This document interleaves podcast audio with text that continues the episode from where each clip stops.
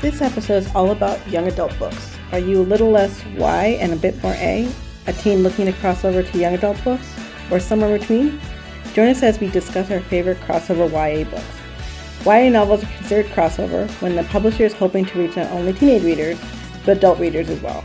Check out our second episode of Paper Cut, the Ninth Library podcast. It will premiere its second episode on Monday, November 23rd.